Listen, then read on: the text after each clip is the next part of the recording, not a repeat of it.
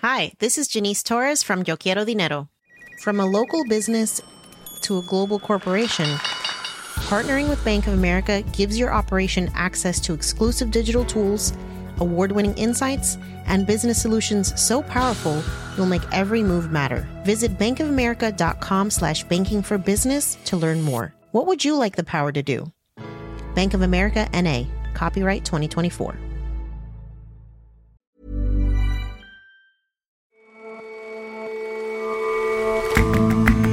Hello and welcome to The Intelligence on Economist Radio. I'm your host, Jason Palmer. Every weekday, we provide a fresh perspective on the events shaping your world.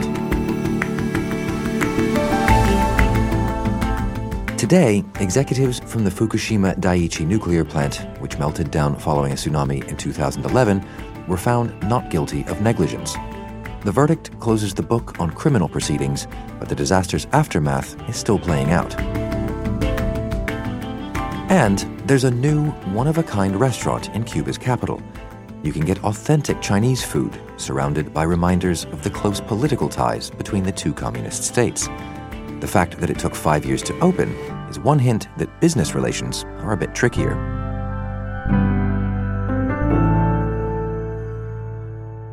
But first,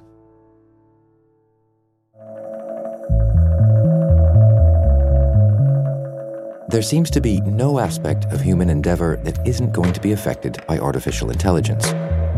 For the most part, AI will be hard at work behind the scenes, from recommending your next binge watch to recommending whether that spot on an MRI needs a closer look. Perhaps inevitably, military types are considering how AI can make recommendations on the battlefield. The concern is that war could be waged with a speed outside human control and a complexity beyond human understanding. An AI arms race is just beginning, but it's probably not going to look like you think it will. When most people think about artificial intelligence, AI, and warfare, their mind goes to killer robots. Shashank Joshi is our defense editor. You know, smiling Terminator figures wandering the battlefield. I'll be back.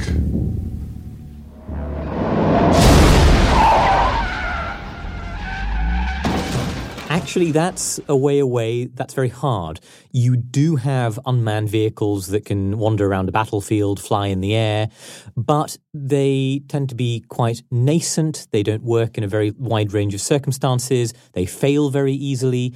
And so, if you look at the robots that are out there today in battle, very few of them are really killer. The ones that are exceptions are loitering drones that can smash into radars hours after they've been released into the wild, and defensive guns that can shoot down incoming projectiles much more quickly than a human could, defending a base or a ship.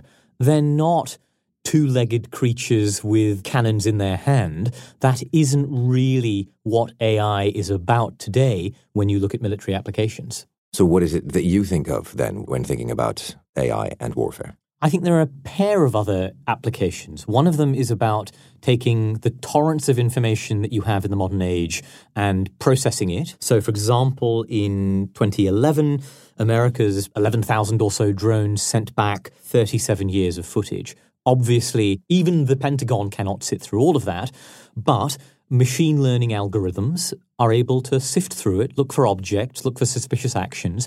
The other one is acting on that information. The point of military decision makers, of colonels and generals with all those medals on their chest, is that they have to make tough choices. Who do we attack? What's our plan? What's our strategy? So, when you say acting on those data, AI making strategic decisions, how do you mean? Well, you, for example, have expert system platforms that could tell a battalion commander what's the safest route I can take to cross that hill.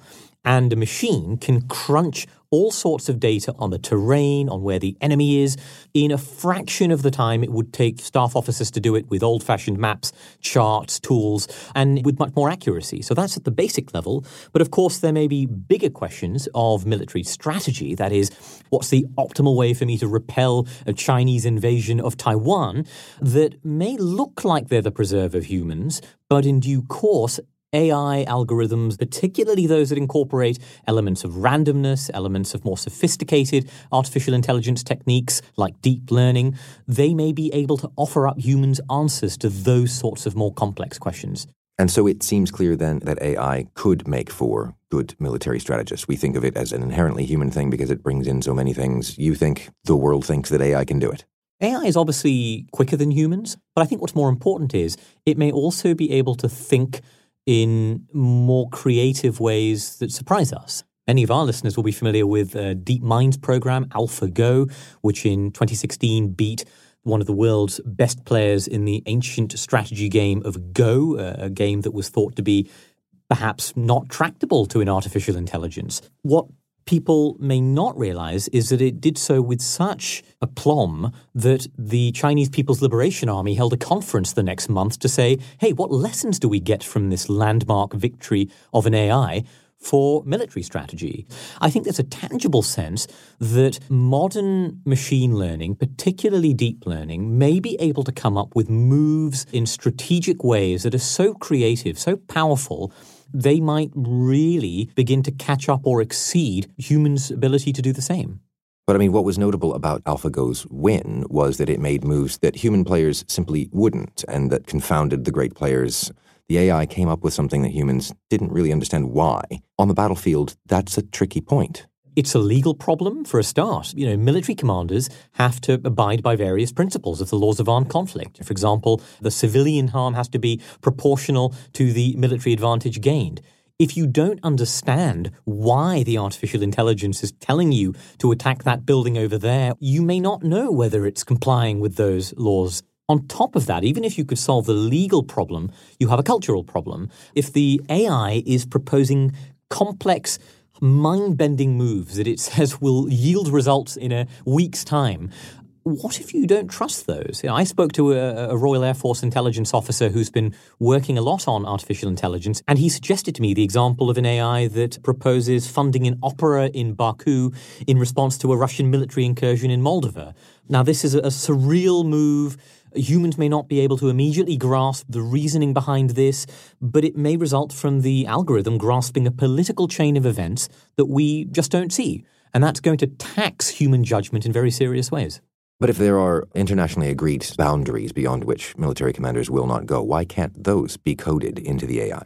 I think the problem is some of these judgments seem very human for us, right? So, judgments about proportionality may depend on how vital a military objective is to fulfilling your political goal, for example. That's going to be very, very hard for an algorithm to judge. Similarly, a critical principle is discrimination. You have to be able to discriminate between combatants and non combatants. Now, okay, sometimes they're wearing uniforms and carrying guns and it's easy, but what if they're a local villager in Syria who you suspect is aiding Islamic State by conducting reconnaissance on your forces? Is he a combatant? Is he a civilian? Humans judge these things in fuzzy ways that even they can't articulate sometimes. So, how are they ever going to tell an algorithm how to make that judgment itself? I mean, the logical extension of this is an entire nation's military system under the control of AI against another country's AI, like the same sort of thing that we see in flash crashes on the stock market, where essentially the algorithms are battling it out. How do we mitigate the risks of the war equivalent of a flash crash? Western governments and militaries will say we will always have a human on the loop, that is, supervising things. The problem, of course, is that if an AI is able to act far more quickly than a human, and you suspect your adversary is going to turn his or hers on, there is a strong incentive not to go second. If they simply push a button and the AI system is able to spot all of your tanks, all of your air bases, and destroy them so fast that you can't respond, you may be tempted to say, hang on a second, maybe we should turn over control to our artificial intelligence. And of course, what that does is it compresses the time available for old fashioned diplomatic escalation. But this technology is out there and its potential is recognized. That's surely making for an AI in warfare international race. Is anybody winning it yet? It's very hard to judge. We have no metric for progress in AI. Lots of this is taking place in secret. But what I will say is that lots of Americans are anxious that China's political system gives it an advantage, both in terms of access to data from things like facial recognition systems in China, and data is what you train many of these algorithms on, but also in terms of being able to harness their technology companies for military purposes. Whereas in the Western world, lots of these Silicon Valley firms, lots of these tech firms, don't want anything to do with the armed forces. One of the world's most advanced AI companies, DeepMind in the UK, owned by Google, has said it will never work on military or surveillance applications. So a lot of people say, well, we may have incredibly sophisticated private sector AI companies, but if the Chinese are able to strong arm their companies into working for the military, they will ultimately get a leap ahead of us.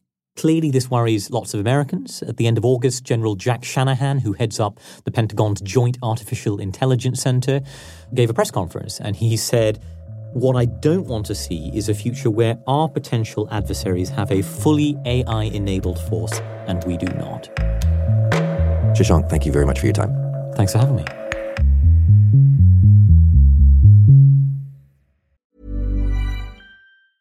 Hi, this is Janice Torres from Yo Quiero Dinero.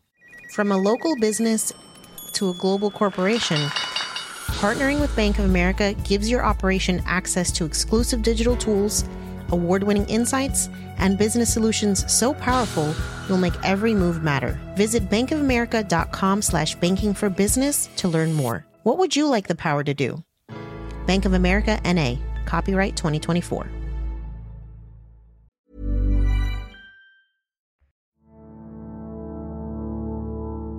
Today in Tokyo, a court ruled in the trial of three executives from Tokyo Electric Power Company, or TEPCO. It was the only criminal case brought against those involved in the 2011 Fukushima nuclear disaster. In March of that year, a tsunami engulfed Japan's northeast coast, flooding towns and farmland and severely damaging the Fukushima Daiichi nuclear plant.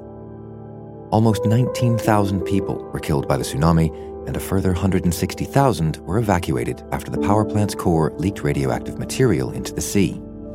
This is the main road from Fukushima into Tokyo. It's the evening rush hour, and the traffic should be going in that direction. Instead, thousands of people are trying to get out of the town and into the main city.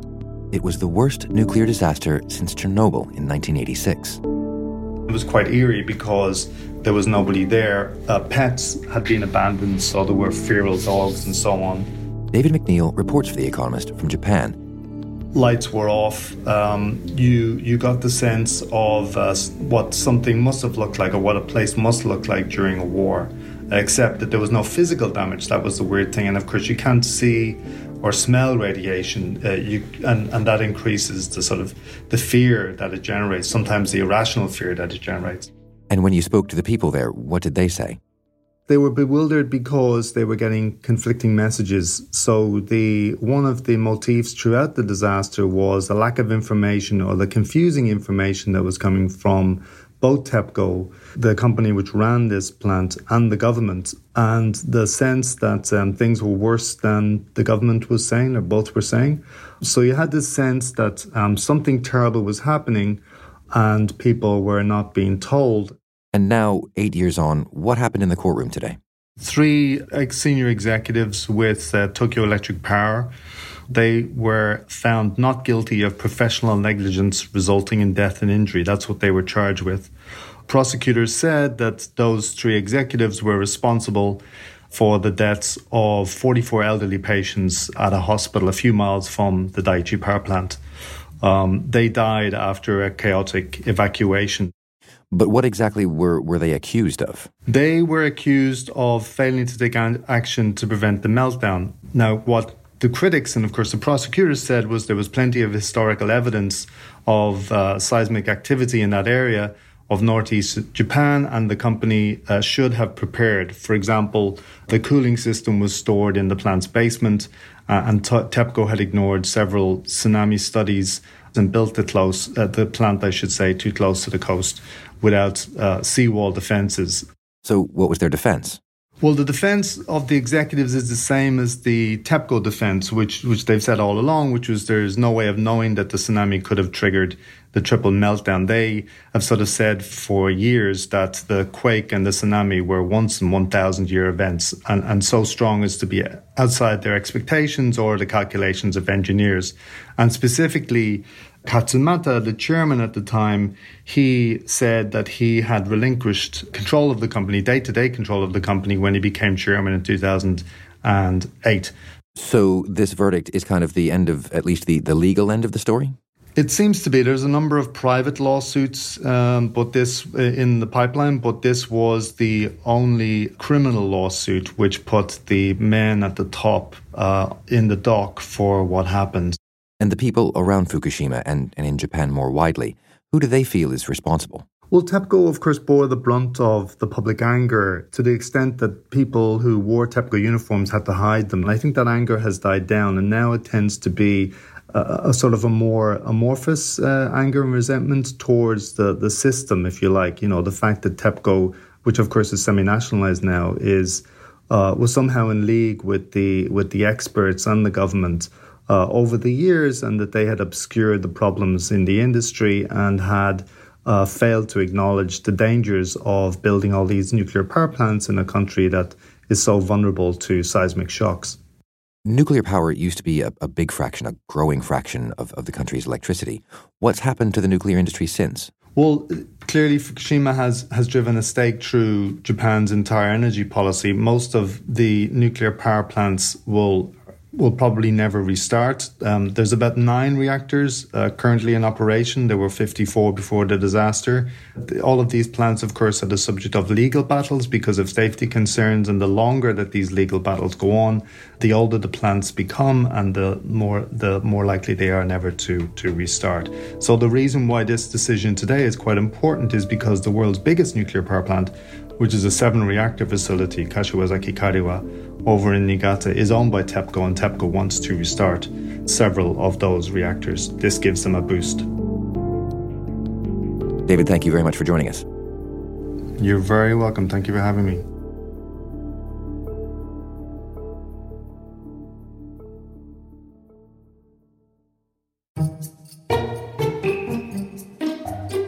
On the circular doors of the Beijing restaurant in Havana, you'll find huge Chinese characters that read Shuangxi. It means double happiness, a phrase often found on the cash stuffed envelopes given as wedding presents. On the walls, you'll find pictures of Cuban and Chinese communist bigwigs, past and present. What you won't find is table number four. It's an unlucky number in China. The newly opened Beijing is the first wholly foreign owned business in Cuba, and its history so far is a window into relations between the two countries. The Beijing restaurant came about over a conversation between Xi Jinping and Raul Castro while on a flight to the Cuban city of Santiago. Roseanne Lake writes about Cuba for The Economist. Um, they were enjoying some Chinese food on board, and Xi Jinping said, We will put a good Chinese restaurant in Havana. And that was in 2014. Fast forward five years later, lots of money, lots of back and forth, and the restaurant is now finally open. And why did it take so long then? Well, there are many reasons. This is actually a story that has fascinated me for the past two years. Um, I used to live in China, so anything Chinese in Cuba always gets my attention. And I'd walk past this building many, many times, and you could see that was it was pretty much fully restored. The first time I came across it, there was a team of architects from Beijing inside the building, which immediately got my attention. And I strolled in and I saw that they were communicating with Cuban laborers. There was clearly a language barrier. Basically, they communicate in expletives. And you could see that, you know, the, the construction of the building was pretty much set. Things were painted, things were in place. And every once in a while, an inspector would come in and say, well, you know, this fire detector or this carbon monoxide detector, it's in the wrong spot. It would just seem like they were being very fussy about different elements of the building's construction. But at last, it's open. You, you finally got to go. How's it going in there? Uh, well, it is very much a Chinese restaurant in Cuba. I mean, the food is delicious. It's certainly very authentic. I, I sympathize with the staff and, and, and with the chefs at the restaurant because lots of basic goods, and, and this is true for any restaurant in Cuba, are difficult to find. So a dish like xihongshi jidan, scrambled eggs with tomatoes, isn't on the menu because it's very difficult to find the amount of eggs required to produce it and also tomatoes. So the restaurant looks beautiful and it's certainly wonderful that people can enjoy Chinese food in this Cuban setting. It seems the restaurant has become a hotspot for lots of Chinese business people in Havana who take advantage of several private rooms that it has to, you know, conduct their business. Speaking of Chinese businessmen and, and, investors in particular, is this something of a case study? I mean, do, do you think that the, the sort of hiccups and the, the shortages and the things being hung up in ports will will put off other businesses that might want to set up shop in Cuba? I do wonder if it could be somewhat of a cautionary tale, and especially because this one got what one would think is sort of special treatment. At the time it was announced, the deal was the only example of 100% foreign entity owned uh, foreign investment in Cuba.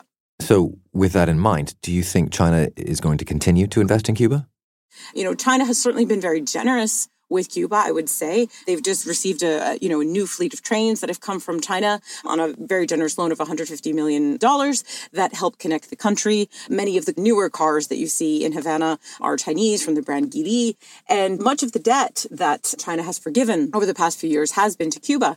So uh, it's unclear sort of what the long-term strategy is. I, my sense is that it is very much a long-term one because the returns are certainly not going to be immediate.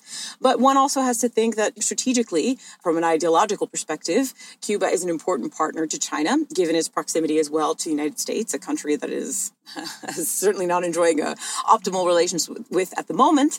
And, you know, given the situation in Venezuela as well, that has traditionally been a benefactor to Cuba. Given that it's no longer able to do that, China is going to be playing an increasingly important role in the island. So you are you are clearly familiar, more than familiar, with Chinese foods, and and you're an expert on Cuba. What what do you make of the Beijing? What was your favorite dish? 红烧茄子。Hong Shao Qiezi is my favorite, all time favorite eggplant dish, and the Beijing did it really, really well. And I tend to only exclusively consume it with a side of ganbian sijidou, those dry fried green beans, and they did it very well as well. Despite the complexities of, of procuring these dishes, the food is legitimate. The sounds coming out of the kitchen are also legitimate. you can hear the chefs sort of yelling at each other and saying, We've run out of this, we've run out of that, which I think is probably going to be a very common tale for them. But given the circumstances that they're working under, I'd say they, they did a pretty top notch job of, of getting the, the food to taste like it should. Roseanne, thank you very much for joining us. Thank you, Jason.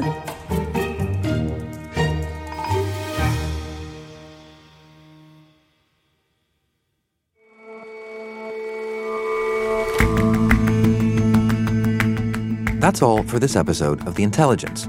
If you like us, give us a rating on Apple Podcasts. And you can subscribe to The Economist at economist.com slash radio offer. 12 issues for $12 or £12. See you back here tomorrow.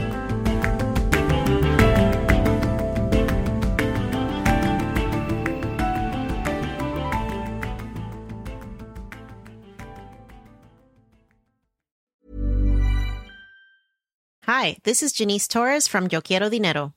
From a local business to a global corporation, partnering with Bank of America gives your operation access to exclusive digital tools award winning insights, and business solutions so powerful you'll make every move matter. Visit bankofamerica.com slash banking for business to learn more. What would you like the power to do?